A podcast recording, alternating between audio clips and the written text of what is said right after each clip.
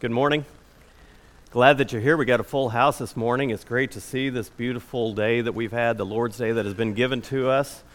And uh, 99.9% of all members surveyed, Craig, said that it was a beautiful day to wear a sweater vest. So uh, I went ahead and did that today. Uh, the fan club, I guess, didn't get the memo to uh, wear their sweater vest today, but that's okay. Glad you're here today. Uh, I hope that there's a message that I can present to you this morning that will be beneficial to you. The purpose of this lesson this morning is to those who have already been added to the kingdom. And there will certainly be an invitation, and hopefully, uh, those who have been studied enough to understand what being added to that kingdom, the gospel that has been given to us, will be able to respond to that. But to those of us who in our lives have accepted Christ, have accepted uh, the gospel that has been given to us, the grace that has been bestowed to us, the mercy that has been given to us through God's plan and God's will, hopefully it'll be encouraging to us that we can uh, serve Him better in all things we do. I appreciate the song being led, Make Me a Servant. We're going to be talking about, Lord, make me a servant. The word Christian, as we define it so often, is to be Christ like. That means that in all of our actions, all those things that we do, that we try to look at our Savior that died on the cross for us and gave that blood and the example he left for us in the scriptures to be able to be a servant to others and look to him for how and what that looks like. Now, we are officially, I guess, in the eighth day of 2023. And I'm not going to ask for a show of hands or any, anything, but how many of you made some New Year's resolutions? And through the eighth day, how many of you are still keeping those resolutions? I will tell you, and, and by define, I'm not the one that invented this thing, but uh, I have resolved that I will not make New Year's resolutions. So, with that said, uh, I don't usually make a New Year's resolution, but I'm going to challenge us all today to be resolved in some of the things maybe we hear or some of the things that we already know that we actually take a lot of action on some of the things that we're talking about today and t- think about that being resolved and maybe those New Year's resolutions that we set every year. I'm not saying don't do that, I'm not saying that's wrong, but think about the moment that we live in and being resolved to take advantage of that moment that we can truly be a servant to God. Now, as Jesus is talking to the multitudes at the time in his ministry on this earth, he's addressing and has just recently in Matthew chapter 20, 25 addressed the people talking about using their talents. And I'm not going to go into that particular part of chapter 25, but understand he has just addressed them on you've each got talents that you've got to use, and it's important that you use those. And we'll talk about the underlying theme of that throughout the lesson, but I think it's important in how we use those talents.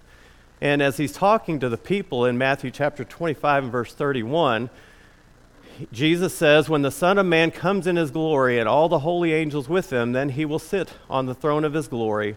All the nations will be gathered before him, and he will separate them one from another, as a shepherd divides his sheep from the goats. And he will set the sheep on his right hand and the goats on his left. Then the king will say to those on his right hand, Come, you blessed of my Father, inherit the kingdom prepared from you from the foundation of the world. For I was hungry, and you gave me food. I was thirsty, and you gave me drink. I was a stranger, and you took me in. I was naked, and you clothed me. I was sick, and you visited me. I was in prison, and you came to me. And understand, had we been there in the shoes of that multitude that was there, the disciples newly uh, that were understanding a little bit more about Christ and his ministry on this earth and what he was heading to do during that time, we might have the same question that they had in Matthew chapter 37. The righteous answered him, saying, Lord, when did we see you hungry and feed you, or thirsty and gave you drink? When did we see you a stranger and take you in, or naked and clothe you? So, literally, Jesus, when did we see you with this? When did we see you sick or in prison and come to you? When did we see those things as Jesus is talking to them? And the king answered, being Jesus, and he will answer them and said, Surely I say to you, inasmuch as you did it to one of the least of these, my brethren, you did it to me. And if we think about that in our daily actions that we take, and in those things that we do in this life, to understand that as we serve others, including our brethren, is specifically that it's talking about, but those that we come in contact in the world, we are doing it as unto Christ. And in those things that you do, do, do you always reflect that Christ like, that Christian attitude that you knew? And I will say, in my case, I need to work on that. And that's a lot of the purpose of my study this morning, is because I need to work on these things. I need to continually be reminded of those things that I need to do better to be a better servant for Christ and for God and for that ministry. In the way we serve Him and the way we do things, a lot of times our motivations always come into question. And I will say that as I speak to you, speaking to myself on what are my motivations behind how I serve. You know, the 12 apostles that were chosen were really no different than we are. The men that were gathered together to serve Christ, and, and basically in the third year of his ministry, uh, that in, in the case that they were in, James and John, the two sons of Zebedee, the th- sons of thunder, if you uh, understand what I'm talking about there, came and they asked a question about where their place was going to be in the kingdom. What was their motivation behind being a servant to God? They had been right beside him the entire time. You know, they said, Who's going to be on the right hand and who's going to be on the left? And Jesus answered him in a way, but their motivation, the very apostles that were right by their side, were saying, you know, what's in it for me? What am I going to get? Am I going to be on the right or the left hand side? And, you know, forget about these other 10 apostles over here. And I don't know why that, if that actually is what stirred them up in Mark chapter 10 and verse 41. But when the 10 heard it, when the other apostles heard what John and James had said, they began to be greatly displeased with them. And rightfully so, you would say. So, you know what, you know, what are you guys thinking? I don't know what their uh, being displeased was because they were asking such a, such a trivial and selfish question, or if it was because the fact that, okay, I want to be on the right or the left hand side of the throne, not John and James. However, that went, Jesus called them to himself and said to them, So he pulled John and James aside. I don't know what kind of tone was used with them, but it would have been probably worse than going to the principal's office, I assume, or getting called into your boss's office because of something you did wrong and have to uh, be reprimanded for it. But Jesus came, uh, called them to himself, and said to them, You know that those who are considered rulers over the Gentiles lord it over them, and their great ones exercise authority over them. Yet it shall be Yet it shall not be so among you, but whosoever desires to become great among you shall be your servant, and whosoever of you desires to be first shall be slave to all. For even the Son of Man did not come to be served, but to serve, and to give his life a ransom for many. Mark 10 and verse 45 be a great memory verse for kids and adults alike. For even the Son of Man did not come to be served, but to serve, and to give his life a ransom for many. If we truly want to be a servant of Christ, a servant of God's in the way he wants us to be, do we have that attitude that we are here to serve? Now, we all like to be served from time to time. We all like to be pampered from time to time. I have Im- imagined the past few weeks we have pampered ourselves pretty well in certain cases and certain gatherings that we have really enjoyable times that we have on this earth. But at the heart of what our mission here is on this earth as Christians, are we here to serve others? You know, at this particular congregation, I've been on the receiving end of a lot of those that have served served me. I know that there have been prayers probably said on my behalf that I don't know about. And probably each of us can think of those things that have been done for you by individuals that are sitting in this congregation, those who may not be with us anymore, those who have influenced us, those who have served us in our walks. I'm sure all of us can think about that and can think of examples that we would all have. But those things can't be done to lift ourselves up or to make ourselves or to find out who can have the best seat in the house. It's to serve God and to serve Christ the way that He served us. So, how do we become the servant of God that He wants us to be? We're going to talk about three things this morning. First of all, yielding, recognizing opportunities, and taking action. So, the word yield can be a very ugly word in my vocabulary from time to time because guys and our macho ness, and some may laugh when I say I'm macho. I mean, I'm not saying I am, but we want to be number one. We don't want to yield to anybody. Our egos kind of hang out there sometime, and we just really want to be right in any form or fashion. And if there's somebody else uh, uh, that's trying to be the alpha male, then sometimes we like to step in we have to learn how to yield. I have to learn how to yield better in my life. You know, out here on the interstates, we have the yield signs. I think all of us understand what a yield sign looks like.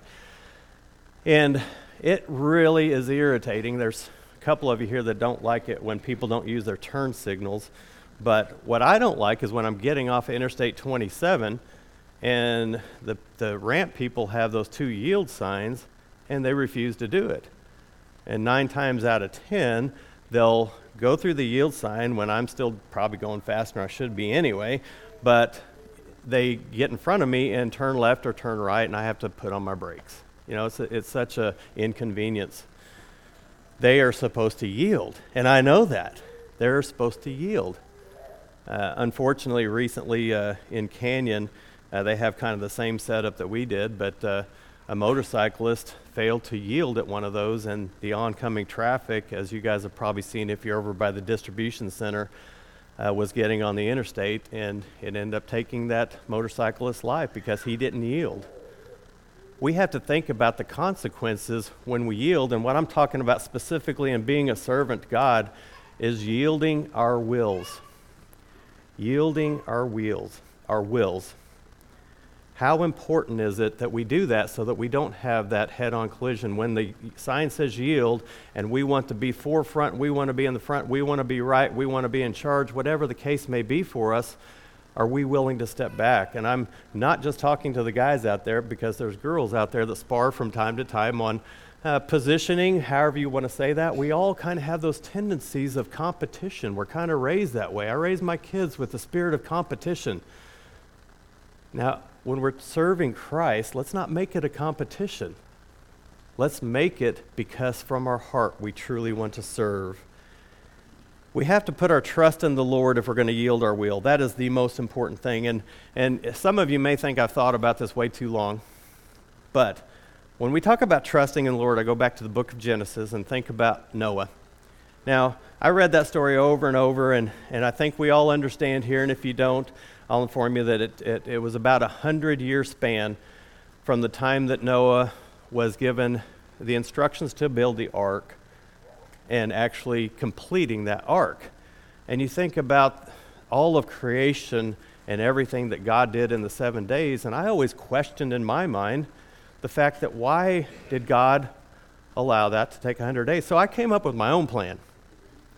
So in my mind, I'm thinking 20, 30 years, God can make those trees grow really fast. And I really don't want to cut those trees down. And so God can go ahead and mill those trees up into the lumber sizes I need. I don't have to do any extra cutting. And we could probably shave, I don't know, 50 to 70 years off of that plan. That's Mike's plan. But do I trust in the Lord to say in that 100 years, God had a reason He wanted that to take 100 years? Am I willing to yield to that? And you think, well, I can't go back to those times and yield to that. I'm talking about in our everyday lives and situations that we come to. Do we come up with our plan? And yes, we are independent individuals who can make our own conscious decisions, and God and Christ expect us to make those decisions. But do we make the decision based on being a servant? Do we make those decisions that we are going to serve Him, serve our fellow man? And as the scripture that we read in Matthew chapter 25, that as we do it unto the least of the individuals that we come in contact with, then we have done it unto Christ. Is that how we can yield and trust in the Lord for what he did? You know, Jesus had been preaching along Galilee to the disciples again in his three year ministry, and, and there was a lot of people that were gathered there. And at one point, he uh, got onto a ship and went out into the water. And, there were, and, and, and one of the Gospels talk about that there were other little ships that, were, that went along too. So those multitudes, in some form or fashion, were following pretty closely. And, and the people from the region were, were, were gathered all over. So they didn't necessarily have hotels or inns to go to at that time. But a lot of them went out onto the water. And as we catch up a story in Mark chapter 4 and verse 37, it says, A great windstorm arose, and the winds beat into the boat so that it was already filling. But he, being Jesus, was in the stern, asleep on a pillow. And they awoke him and said to him, Teacher, do you not care that we are perishing? Jesus arose and rebuked the wind and said to the sea, Peace be still. And the wind ceased, and there was a great calm. So, a couple of things when we talk about yielding and putting our trust in the Lord and the plan that He's been given to us. There's a lot of storms that come, in, come to us in our lives. There's a lot of occasions, and I will tell you, most of those storms in my life probably are those things that I feel like maybe are threatening me in some form or fashion, are usually self inflicted because I didn't trust Him enough to begin with to take the path of maybe better resistance or least, lesser resistance. But do we trust him? Now, those that were out there on the boat with, with Jesus said, Do you not care that we perish in this storm? Because Jesus was asleep. And I will tell you, in the most raging storm that we have in our lives, Jesus is there for us and he's the calm in the storm. I don't think it was an accident that the inspired word of God says that he was asleep on a pillow. He was in a place of comfort. He was not threatened by that storm that was out there. And therefore, those on the boat should not have felt threatened by the storm that was out there. But there's so often I trust in myself, I don't yield my will, and I end up thinking we're going to sink. And there's a lot of examples that we can talk about in the Bible that talk about the fact that we need to put our trust. But the peace be still is all Jesus said and the wind ceased, and there was a great calm. So, in our lives, as we're talking about yielding, can we actually go to a spot where we say, as individuals, make me a storm? Alec gave a lesson not too long back talking about bodies of water and comparisons to how we have that, that touched me a lot as far as thinking about ourselves and how we act when we serve God. But sometimes we need to say, Make me a storm. This actually comes from a song that I know uh, some of you may have heard it before. And the song goes like this The winds and waves obey your voice. I want to be like that. Listening before each choice, I want to be like that. Father, hear my humble plea. Help me to be like the ocean that is under your control. Help me be still and listen to your will. O Lord, make me a storm.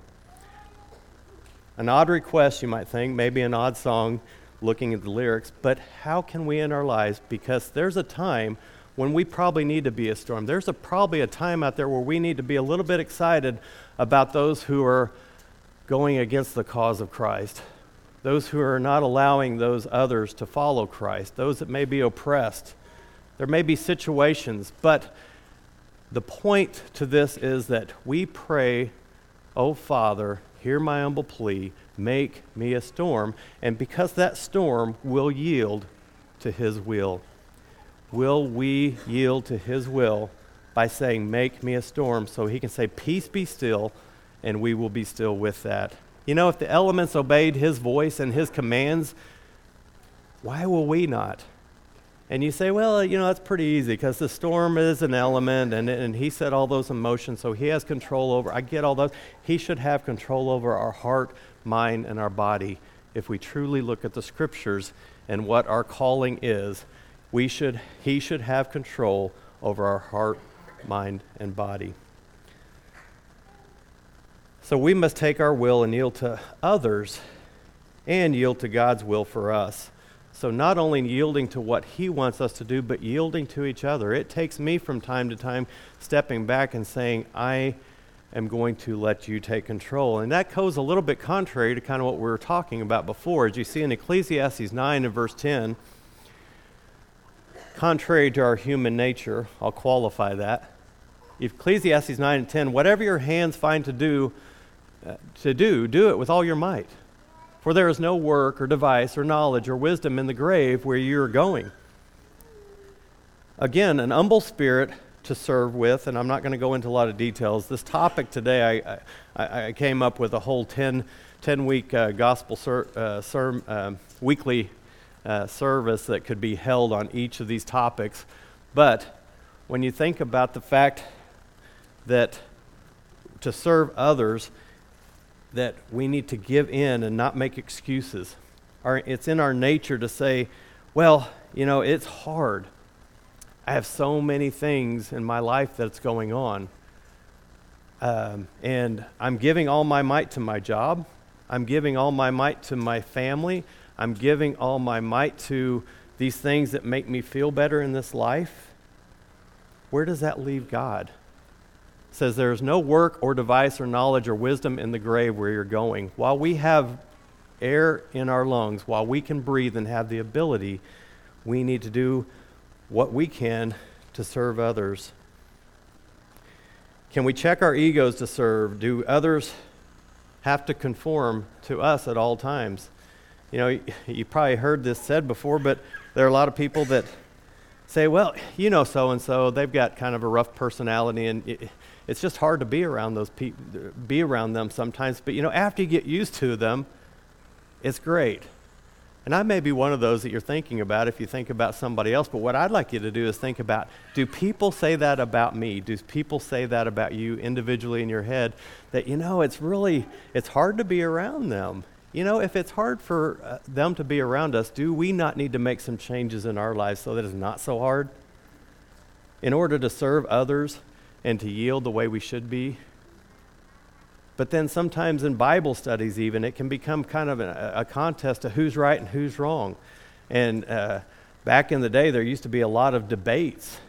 Uh, and I'm not saying good Bible study and good uh, throwing out ideas from each other uh, is not a very positive thing and can be a growth uh, agent for all of us as Christians. But if it becomes into who's right and who's wrong on an opinion in on the scriptures, we have to be willing to yield. So whatever our hands find to do, do it with all our might, but do it with that heart of the servant. Do it from an area that we're going to say, I'm not going to be abrasive to my brother. I'm going to, with love, approach this subject, even though I disagree with him. And sometimes we walk away agreeing to disagree. And I think we understand too, and that too in itself is kind of a point of yielding. My stubborn will at last hath yielded. We sing that song. I've got a stubborn will sometimes, and uh, I know some of you can attest to that, and, and my wife certainly can. But can we check that and take those gifts and talents that we have instead of putting them into stubbornness and I'm going to stand my ground and uh, do whatever it takes not to back off? Am I going to take that and change that into serving others and bringing them to Christ and encouraging them to stay on the straight and narrow as we work together because we need each other and we need that to happen. We need to be able to help each other in that way. We can see that Paul is teaching Timothy to do this very thing in 1 Timothy 4, in verse 14, where he says, Do not neglect the gift that is in you, which was given to you by prophecy with the laying on of hands by the eldership. Meditate on these things, give yourself entirely to them, that your progress may be evident to all. Take heed to yourselves and to the doctrine, continue in them, for in doing this you will save both yourself and those who hear you. And not specific to the brethren, but those that we come in contact, we've got to take ourselves, yield ourselves, and do those things that will help save us and help save those. Again, doing those things that Christ expects us to do to the least of those that we might even expect that to happen. We must keep our hearts and minds in the right place at all times as servants. We must understand to be a true servant of God that this is most important, and that's something that we have to resolve again every single maybe minute of our day in decisions that we make that we can do that and keep our hearts and mind, no matter what's thrown at us in this life that we can reel it back in and say what really matters is serving Christ and serving my fellow man the way that I need to. Nothing on this earth really matters and Ecclesiastes 9 said, that, that too, that there's no, nothing we can do once we are in the grave. Colossians chapter 3 and verse 2 says, If you then be raised, if you, excuse me, if then you were raised with Christ, seeking those things which are above, which Christ is, sitting on the right hand of God, set your minds on things above, not on things of this earth. For you died, and your life is hidden within Christ in God, is hidden with Christ in God. When Christ, who is our life, appears, then you also will appear with him in glory. Yielding our wills and being that storm that he can calm whenever he needs to calm or that he can stir up whenever he needs to stir up through our hearts and minds is what we need to have so that we can bend toward God in all things and the well being of mankind, to be saved through Christ. Are we crucified with Christ, as Galatians 2 and verse 20 tells us? Are we truly crucified with Christ, giving up ourselves in all things to be a servant? James chapter 3 tells us, Who is wise and understanding among you? Let him show by good conduct that his works are done in the meekness of wisdom. Again, having an humble heart as we serve. But if you have that bitter envy and self seeking in your hearts, do not boast and lie against the truth. This wisdom does not descend from above, but is earthly, sensual, demonic.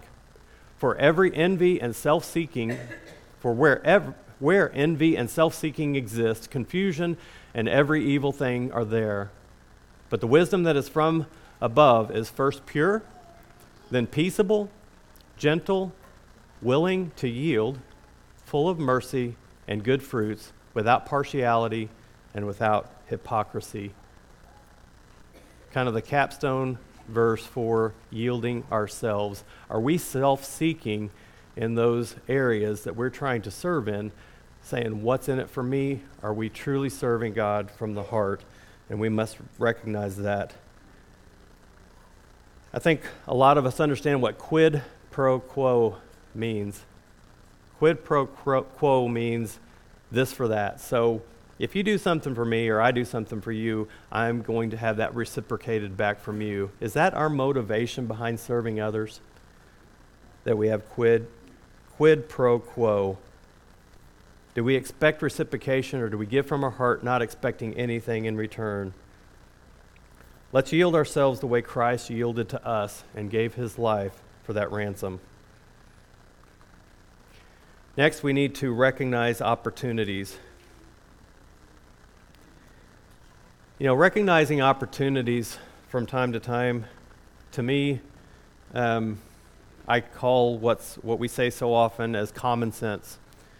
There are common sense things that we do every single day, a lot of us, that we say, well, what that means is that everybody understands that it should be done. It's common.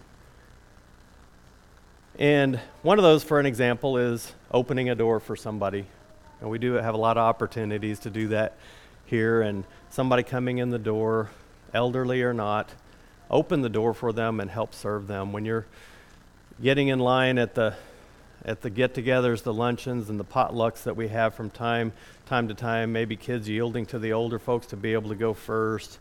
Little things like that that I feel like are kind of common sense are not common unless those parents out there are teaching their kids that they're common. And I don't have a list of all the common sense things you as a parent need to teach your kid. That is for each of us in, as individuals to kind of say, what's on your list of common sense and what's not. I was raised that we said yes, sir, no, sir, yes, ma'am, and no, ma'am.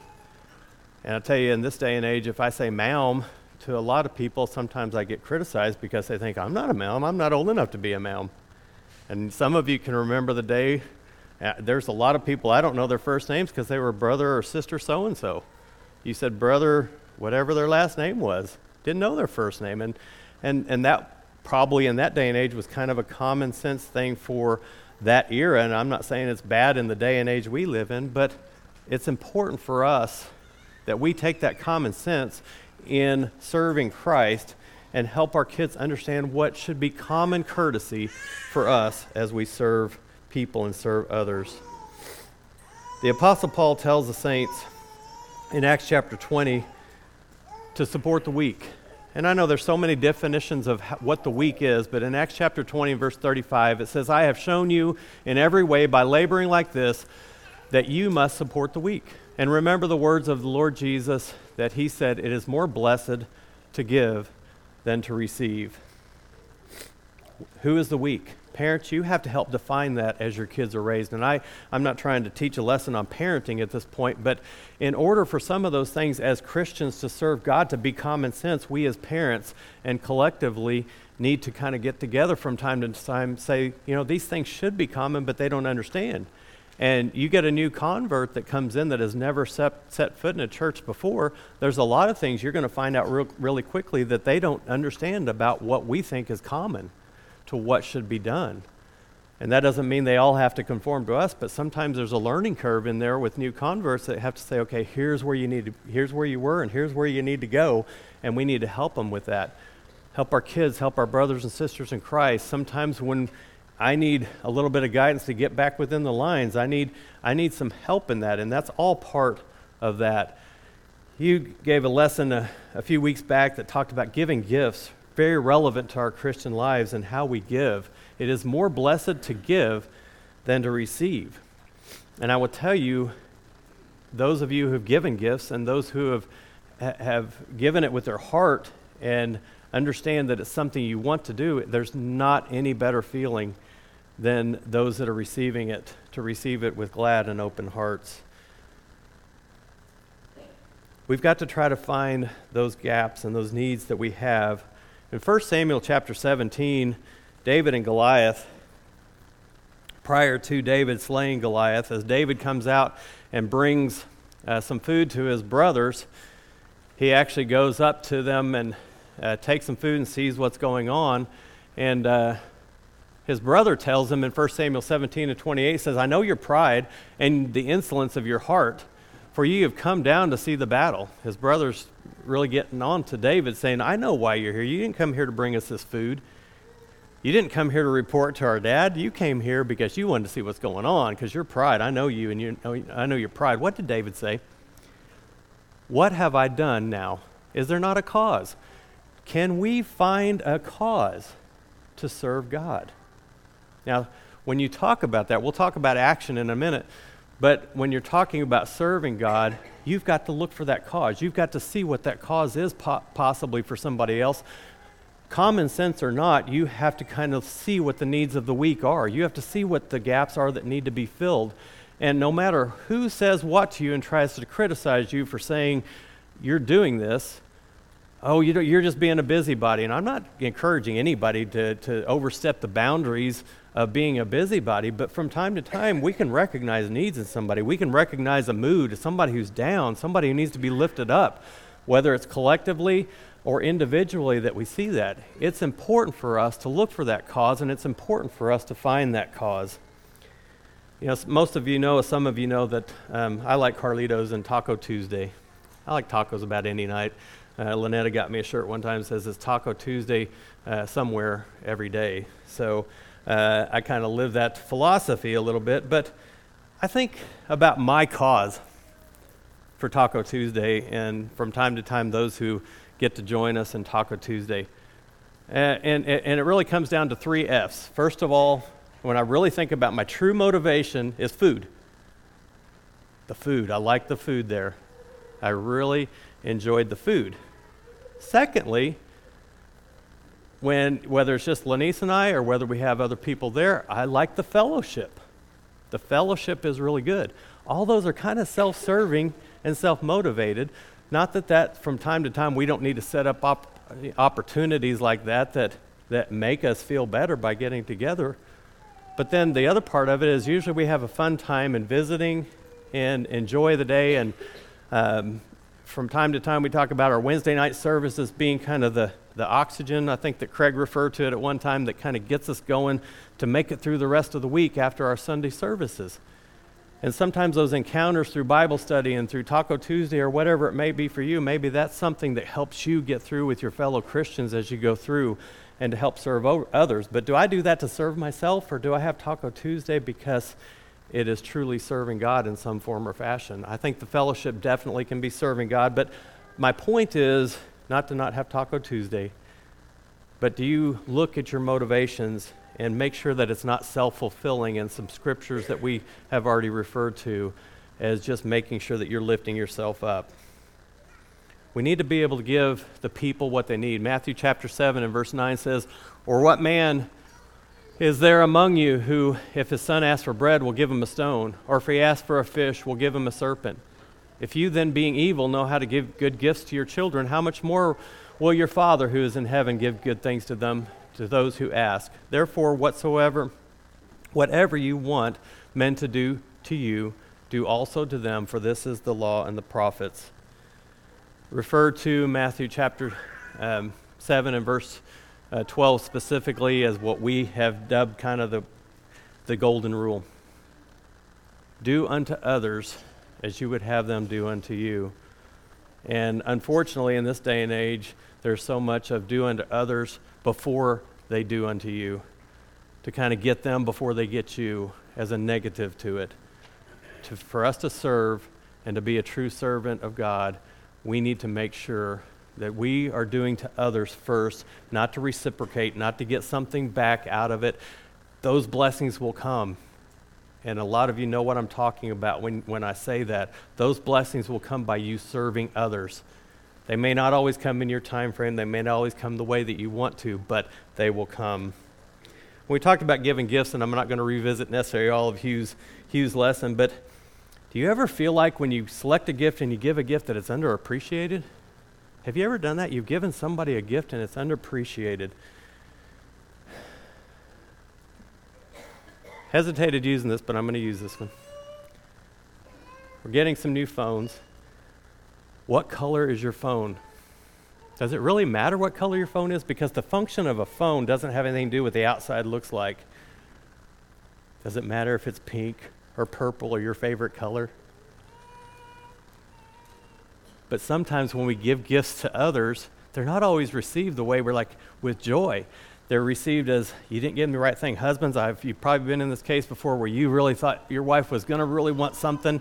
I've set up times where I think I know exactly for the meal and everything else what my wife wants, and I'll mess something up. I think it's just in our nature, but I will mess something up. And it wasn't necessarily our intention or unappreci- underappreciated by the recipients but sometimes they're not always accepted the way that we want them to be accepted. We need to remember what it says in Galatians 6 when we're serving God and being a servant for Christ. Let us not grow weary while doing good, for in due season we will reap if we do not lose heart. Therefore, as we have opportunity, let us do good to all, especially to those who are of the household of faith. So, kind of bridging into the fact that, yes, we're supposed to help our brethren, we're supposed to help our weaker brethren to lift them up. And I can tell you from time to time, don't even look up here and say, Mike's never the weaker brethren. I need help too. We need to look at these things and say, okay, it wasn't necessarily received the way I gave it out, because from time to time I've had conversations with individuals here, and not that I'm admonishing them or, or doing anything like that to them, but kind of a little bit of friendly advice here and there, and it's not accepted, it's not greeted, it's not taken. And I'm like, okay, I, either I overstepped my bounds or I should have kept my mouth shut. We need to not grow weary while we're trying to do good. If our heart is pure and our mind is pure and those motivations that we have serving Christ and not to serve ourselves, then it's going to be important for us not to lose heart in those things and do good to all, especially those of the household of faith. Important that we help each other. How many times have you put something on social media or you've done something that was kind of done in private, but you know, so and so didn't even send me a thank you note. I didn't get a thank you note. I don't even know if they got it. I don't know if they even recognized that I put out effort to do it. All those things that come into our minds, don't be don't lose heart. Do not grow weary in this. I didn't get enough likes on social media. You know, I only had 10 people view those pictures I put on. It took a lot of time to put those pictures on and nobody really liked them we can really get sucked into that avenue of woe is me and I do all these good things and nobody really recognizes me. So what do we do next? We say, I'm done. Not going to do anything else because I've tried, I've tried, I've tried, I've tried. Go back to this verse, read this verse again. Let us not grow weary while doing good. For in due season we will reap if we do not lose heart. And I'm not going to try to turn this into a gospel, but those little things that you do for people outside in your work life, those kind deeds that you do to people from time to time may seem like it just goes unrecognized and this is just another person out here that I've done something for that will never, but who's to say in their heart there wasn't something that triggered that's going to be reaped later on that you do? And possibly by inaction, by you saying, I'm done, that inaction you take could possibly set somebody off to a path that they don't want to stay on or one that they end up uh, leaving the straight and narrow. We need to take full advantage of those opportunities that we have and not expect anything in return. Finally, we need to take action. In all those things that we do, David found a cause if he had not taken action, would the Israelites have been under the Philistine rule? I'm sure God would have had another plan had the story turned out different by the inspired word we've been given. But if you know someone needs to be cheered up with a visit, if you know someone who needs text, if you know somebody who just needs a little bit of support or encouragement by a phone call, do we reach out and do that? Had an opportunity, and I'm not going to say names here, but in our minds, and you guys have probably all done this before, where we say, oh, I meant to call so and so. I was going to call and, and tell them congratulations, or I was going to call them, call them and tell them that I was going to uh, encourage them because I know they've been having a rough time lately. And you know, it's hard to know what to say, it's hard to know what to do and what not to do. But don't be afraid, as, as Galatians chapter 6 tells us, don't be afraid of that. Don't be weary in that. Take the action, and hopefully it'll be received in a good way, even if it's not at the time. But I had an opportunity the other day that uh, individual had a, a, parent that was not feeling well. And uh, I thought about sending a text saying, Hope your mom is better. Simple, very simple. Doesn't take five seconds out of my day. It's going to take me longer to look up the name than it is to send the message.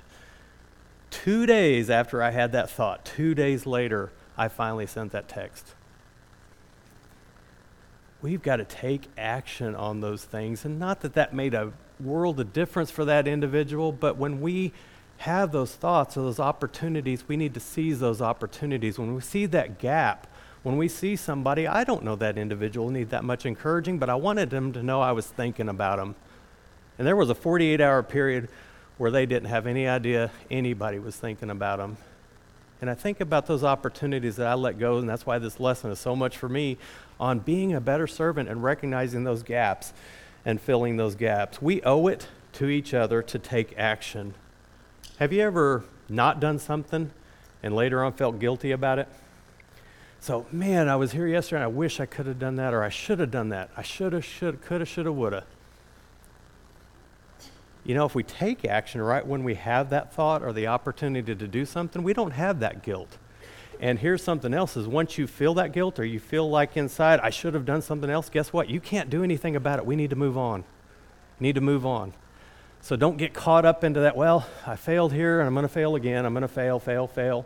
And then we end up into this spiral downward where we just say again, I'm done. I can't really make a difference, so I'm not even going to try. We owe it to all to take action and act. We can read in James chapter 2 and verse 14 having to do with faith here, but what does it profit, my brother? And if someone says he has faith but does not have works, can faith save him? If a brother or sister is naked and destitute of daily food, and one of you says to them, Depart in peace, be warmed and filled, but you do not give them the things which are needed for the body, what does it profit? Thus, faith by itself, if it does not have works, is dead. If we think about sending a text and we never send a text, it's not going to have the desired effect. If somebody comes to us and says, I need this, and we don't give it to them, and again, the gifts you give your children, if your children says, I, I, I want a watermelon for, for, for Christmas, and you give them a, you, you give them a peach, it's not going to be the same. It's what, maybe not what they need, but what they want at the time. It's important for us to see, especially if somebody verbally says, as a brother and sister, or somebody in the world that says, I need this from you, Mike, that we fill that gap, again, going back to that gap and find that cause that we should have, it's important for us that we give those things that are needed as much as we can possibly do as, and as much as lies, uh, lies in us to do that. We must manifest our love for God and Christ into our actions for our fellow man. We can read of Christ's manifestation for his love for us in 1 John chapter 3 and verse 16. It says, By this we know love, because he laid down his life for us, and we also ought to lay down our lives for our brethren. And we're willing to lay down our lives for our family, our spouse, our spouses. Um, I'm sure there's a lot of us that would, would, would um, jump in front of a bus or throw somebody out of harm's way and put themselves in har- harm's way. And for those of you who, who, who Bruno Mars is, uh, take a grenade for you. I don't encourage that. Don't try that at home. But are we willing to go that far? Are we willing to give our lives? Verse 17, but whoever has the world's good and sees his brother in need and shuts him up from his heart, how does, he, how does the love of God abide in him? So if we neglect those opportunities that are giving us, we are not serving the way we need to serve. How does the love of God abide in him? Can you imagine if you're standing on the judgment seat and Christ says, You didn't do these under the least of these? You had opportunity and the love of God didn't even abide in you? We need to get excited about those things and those opportunities that we have to do this. My, ch- my little children, let us not love in word or in tongue, but in deed and in truth in those things that we have. We have to take action. So, those that we have close relationships, those brethren that are sitting here today, and those that, that may be at other congregations, those that are visiting uh, from Zoom today, you know, those opportunities that we have to serve others are, are, are, sometimes maybe easy for us. It's easier for us to greet people and welcome people and say, It's a great Lord's Day. We get out in the world and it's a little bit different, maybe, but usually when we come in contact with each other, we are still very, very much in tune with each other on taking care of each other's needs. But what about those who we don't like? Kids, can you think of any bullies at your school that treat you poorly or treat you badly or laugh at you or make fun of you? Teenagers, adults, can you think of anybody that does that to you? That you feel like you're being bullied? You know, it's important too that we understand this isn't just about our brethren. it gives us the opportunity to serve him in order to make sure we take care of our enemies too. Luke chapter 6 and verse 27, it says, But I say to you who hear, love your enemies, do good to those who hate you, bless those who curse you, and pray for those who spitefully use you. So, all those people who do bad things to you, guess what? We need to serve them too. We need to serve them too. And we need to take that action to serve them, not just sit back and say, well, you know, if they come my way or in the proximity, uh, I, I might help them out, but I'm going to steer clear. Kids, I'm not going to encourage you because you come home with a bloody nose. They're going to be getting phone calls to me, but those bullies, that be kind to them. Be kind to them. Don't lash back. Don't do those things that are instinctual um, to, to go back and say, I'll get them, I'll show them, I'll get even with them. Take those opportunities, and I know us, us adults from time to time have maybe bosses or coworkers that push us around, so be nice to them. Do everything we can. To him who strikes you on one cheek, offer the other also. And from him who takes away your cloak, do not withhold your tunic either. Now, I didn't do a f- complete word search on this, but during the time, the tunic is actually a sweater vest that they had during that time. So just want to make sure to clarify that. You can do your own research. But if somebody wants to take my sweater vest, I'm going to give it to you. Most of you don't want it. I get it. You understand my point whoever your enemy, if they say, Give me, give me, give me, give me your lunch money. I don't know if we do lunch money anymore.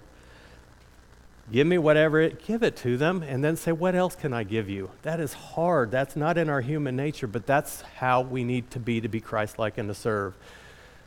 Give to everyone who asks of you in verse 30, and from him who takes away your goods, do not ask them back. Don't be somebody who says, I'm going to give you this, but I accept something back in return, but here's the deal, I'm going to let you borrow this. Uh, parents are notorious about this, and I'll speak for us as parents, but sometimes we get these new appliances or we get these new, maybe phones, and we say, Well, I got this brand new one, so I'm going to give so and so my old one. you know, hand me down. And I'm not saying from that, that that's wrong, but from time to time, why don't we get another one and say, okay, I can keep using my old one and give the other person the new one? Now, you don't want to spoil your kids too much and all that. I get that. There's some things you got to, some boundaries parents have to set from time to time out there, but certainly don't give it in a grudging manner and don't give it in a way that's saying, okay, but sometimes it's just like it's easy for us to say, well, I've got all this plenty and I've built bigger barns, but I'm just going to give all the needy my leftovers because I don't need all that stuff anymore. Why don't we give it to them when we do need that stuff some more instead of waiting till we don't need that stuff anymore? And I'm certainly not talking about cell phones and, and uh, hand me downs when it comes to appliances when I talk about that. We have a gift that has been given to us, and we need to make sure that as we serve our enemies, and it says, Give to everyone who asks of you, even if we don't like them, even if we don't like them, and that's hard to do. As we wrap up, let's review. We must yield. We've got to give in to God's will for us. We have to recognize our opportunities and all those things. We have to be looking to do that. We can't hole ourselves up in our houses and say, I'm too tired all the time. There's a time for rest. There's a time for those things that we have to attend to in this life, but we also have other things that we need to attend to. And then once we see those opportunities, we have to take action. To be a true servant of Christ, we need to take action. And, and I can tell you when I put this together, it's just like, wow, that's a lot it can be overwhelming because we have so much going on in our lives, but that's where we have to kind of reel our minds and our hearts back in and say, what is my real purpose? The great commission that has been given to us to take the gospel to every creature. We have been given that commission. We need to take that action, and what that looks like in your life may be different than what it looks like in my life. But finally, we have to act on Christ's word, words to us in Mark chapter 8 and verse 34. When he had called the people to himself, with his disciples also, he said to them, Whoever desires to come after me, let him deny himself and take up his cross and follow me. If you're willing and able to do that tonight, or if you feel like you this morning and feel like you maybe have stumbled, you need that encouragement the help through prayer that we have to be able to go collectively. It doesn't have to be a public thing where you come up on the front pew and say, I need help. It can be private conversations where I need encouragement. This is what I need. What I need. It may not be a prayer. It may not. It may be something earthly that, that's going to help somebody through to the next paycheck so they don't lose their electricity. You never know what's going on sometimes, but be willing to make those needs known. If you're here this evening, this morning, and have been given the gospel, the song, and I didn't request this one to be sung, but I Am Resolved is the song that's going to be sung. Are you resolved today to be a better servant for God? If we can help you in any way, come forward as we stand and sing the song that's been selected.